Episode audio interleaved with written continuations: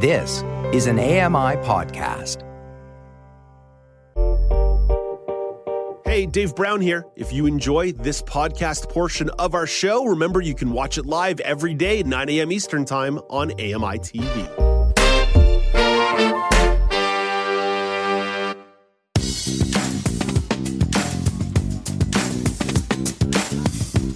Welcome back. It's now with Dave Brown on AMI.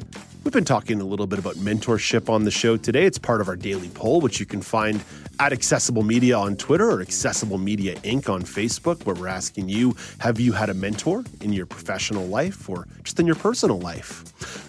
Well, when young people enter the working world, one of the most valuable resources they can access is support from a mentor. But just how impactful can that relationship be for an employee with a disability? Well, a new study presented last week explores that very subject and its impact on career development. Veronique Church Duplessis is the Director of Research and Evaluation with Mentoring Canada, and it's here to tell you more about the study called Mapping the Mentoring Gap. Hey, good morning, Veronique. Thank you for making time for us today. Good morning, Dan. Thank you for having me. So, tell me a bit about the role and tasks that a mentor takes on. Oh, really? A mentor can do anything. Um, that's what's wonderful about uh, being a mentor is that you're really there to be present um, for for a young person or for an older person, really. And um, you provide emotional support. You can provide tactical support in terms of developing skills. Mm. you can provide guidance, and you're really there to listen and help a person set goals and, and then do what you can to help them reach those, that, uh, those goals. As we've been talking on the show today about mentors in our lives who've played a meaningful role, a lot of it has been informal. It's people that we just happen to meet who maybe take us under our wing. How common is it for a Canadian employer to integrate a mentor mentee concept as almost a policy from an HR perspective?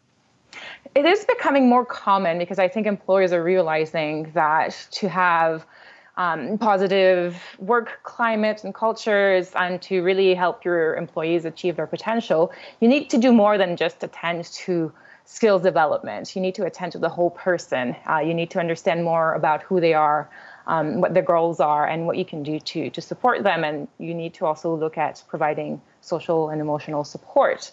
Um, so it is becoming more common, and um, but it is still not that common. There are some some smaller uh, businesses or enterprises that sometimes struggle a little bit more with mm. implementing programs.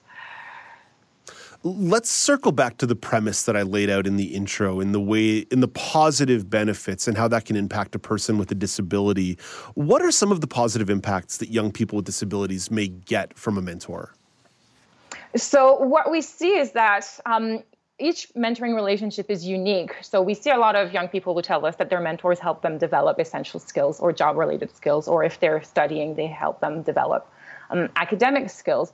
But we also see that mentors help them build bridges and connections. So they open doors and uh, open young people's eyes to opportunities and things that uh, they might not have considered before. But they also help in areas that we might underestimate, such as building confidence in um, your own skills and your own abilities, in um, increasing your self esteem, um, in increasing your hope and optimism. So, um, really, it's, it's quite holistic in terms of what a mentor can do for a young person and a young person with a disability. Um, and overall, we tend to see very clearly that if a young person has had um, a mentor, they tend to do better overall than mm. um, their peers who have not had mentors. In your research and in this study, has there been a gap identified in regards to young people with disabilities getting access to a mentor? So, in terms of access to one mentor, not quite. But what I think is an important thing to consider is, is that one mentor might not be able to support you um, and answer all of your needs throughout your life, and that we all need multiple mentors um, along our journeys. And what we found for youth who experience disabilities is that they're more likely to say that um, they can think about a time when they wanted a mentor but did not uh, did not have access uh, to to that mentor. So in, instead of thinking about okay, well, a young person has had one mentor and therefore they're they're set for life, it's more important to think about do they have the right mentors at the right times. Um, along their journeys, and unfortunately, we found that um, youth with disabilities reported higher rates of not having had that person for them when they wanted them. Mm. What does the research suggest we can do to start closing that gap? I know before I was asking you about sort of the formalization of mentor mentee processes and relationships, but what can we do to start closing this gap and giving more young people access to the mentor who they need when they need them? Right. And programs mentoring programs are great and they're important but they're not the the whole solution right? I think that more importantly each of us individually have um, a role to play and we can all adopt a mentoring mindset in our interactions with youth with disabilities on a day-to-day basis and get to know them get to know their goals. Um, if they're not sure about what their goals are help them set goals and then do what we can to help them achieve those goals. And you know we don't have to be superheroes and have um, all of the answers but rather it's um, about building those bridges to people who might or services who might be able to help them achieve those goals if it's beyond our own capabilities. So it's natural and informal mentors that are the most common types of mentors that any young person in Canada um, have. But uh, we can still there's still room for improvement if we're deliberate in adopting a mentoring mindset in our day-to-day interactions with uh, youth with disabilities. Veronique, we've got about two minutes left here on the clock. I'm curious if there's been someone in your life who you can reflect on who's been a great mentor for you, who's helped you get where you're at. Yes. Um, you know, my master's supervisor really comes to mind. I was a, a first generation university student, and um, I think that's a common story for anybody who's had a mentor. Um, that person made me feel like I belong. Um, that's such an undervalued and important foundational aspect of anybody's success feeling that you belong in your job in your career in your education in any institution that might not be necessarily welcoming um, for you.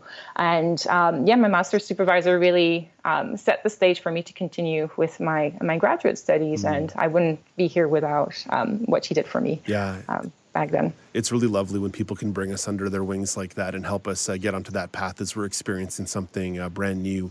Uh, Veronique, I know there's a lot of really interesting data within this study that we're just sort of scratching at right here. Where can our audience find the study or get access to it?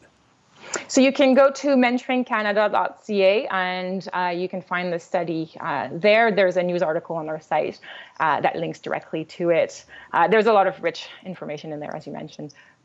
Absolutely. Well, Veronique, we really thank you for the work that you and your colleagues are doing on this issue, and thank you for taking some time to uh, make us a little bit smarter this morning. Thank you so much for having me, Dan. Have a great day. Hey, Dave Brown here. If you enjoy this podcast portion of our show, remember you can watch it live every day at 9 a.m. Eastern Time on AMI TV.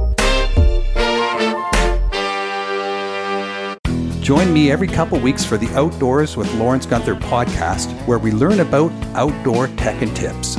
Plus, we look at news affecting the environment. AMI's Outdoors with Lawrence Gunther is available from your favorite podcast provider.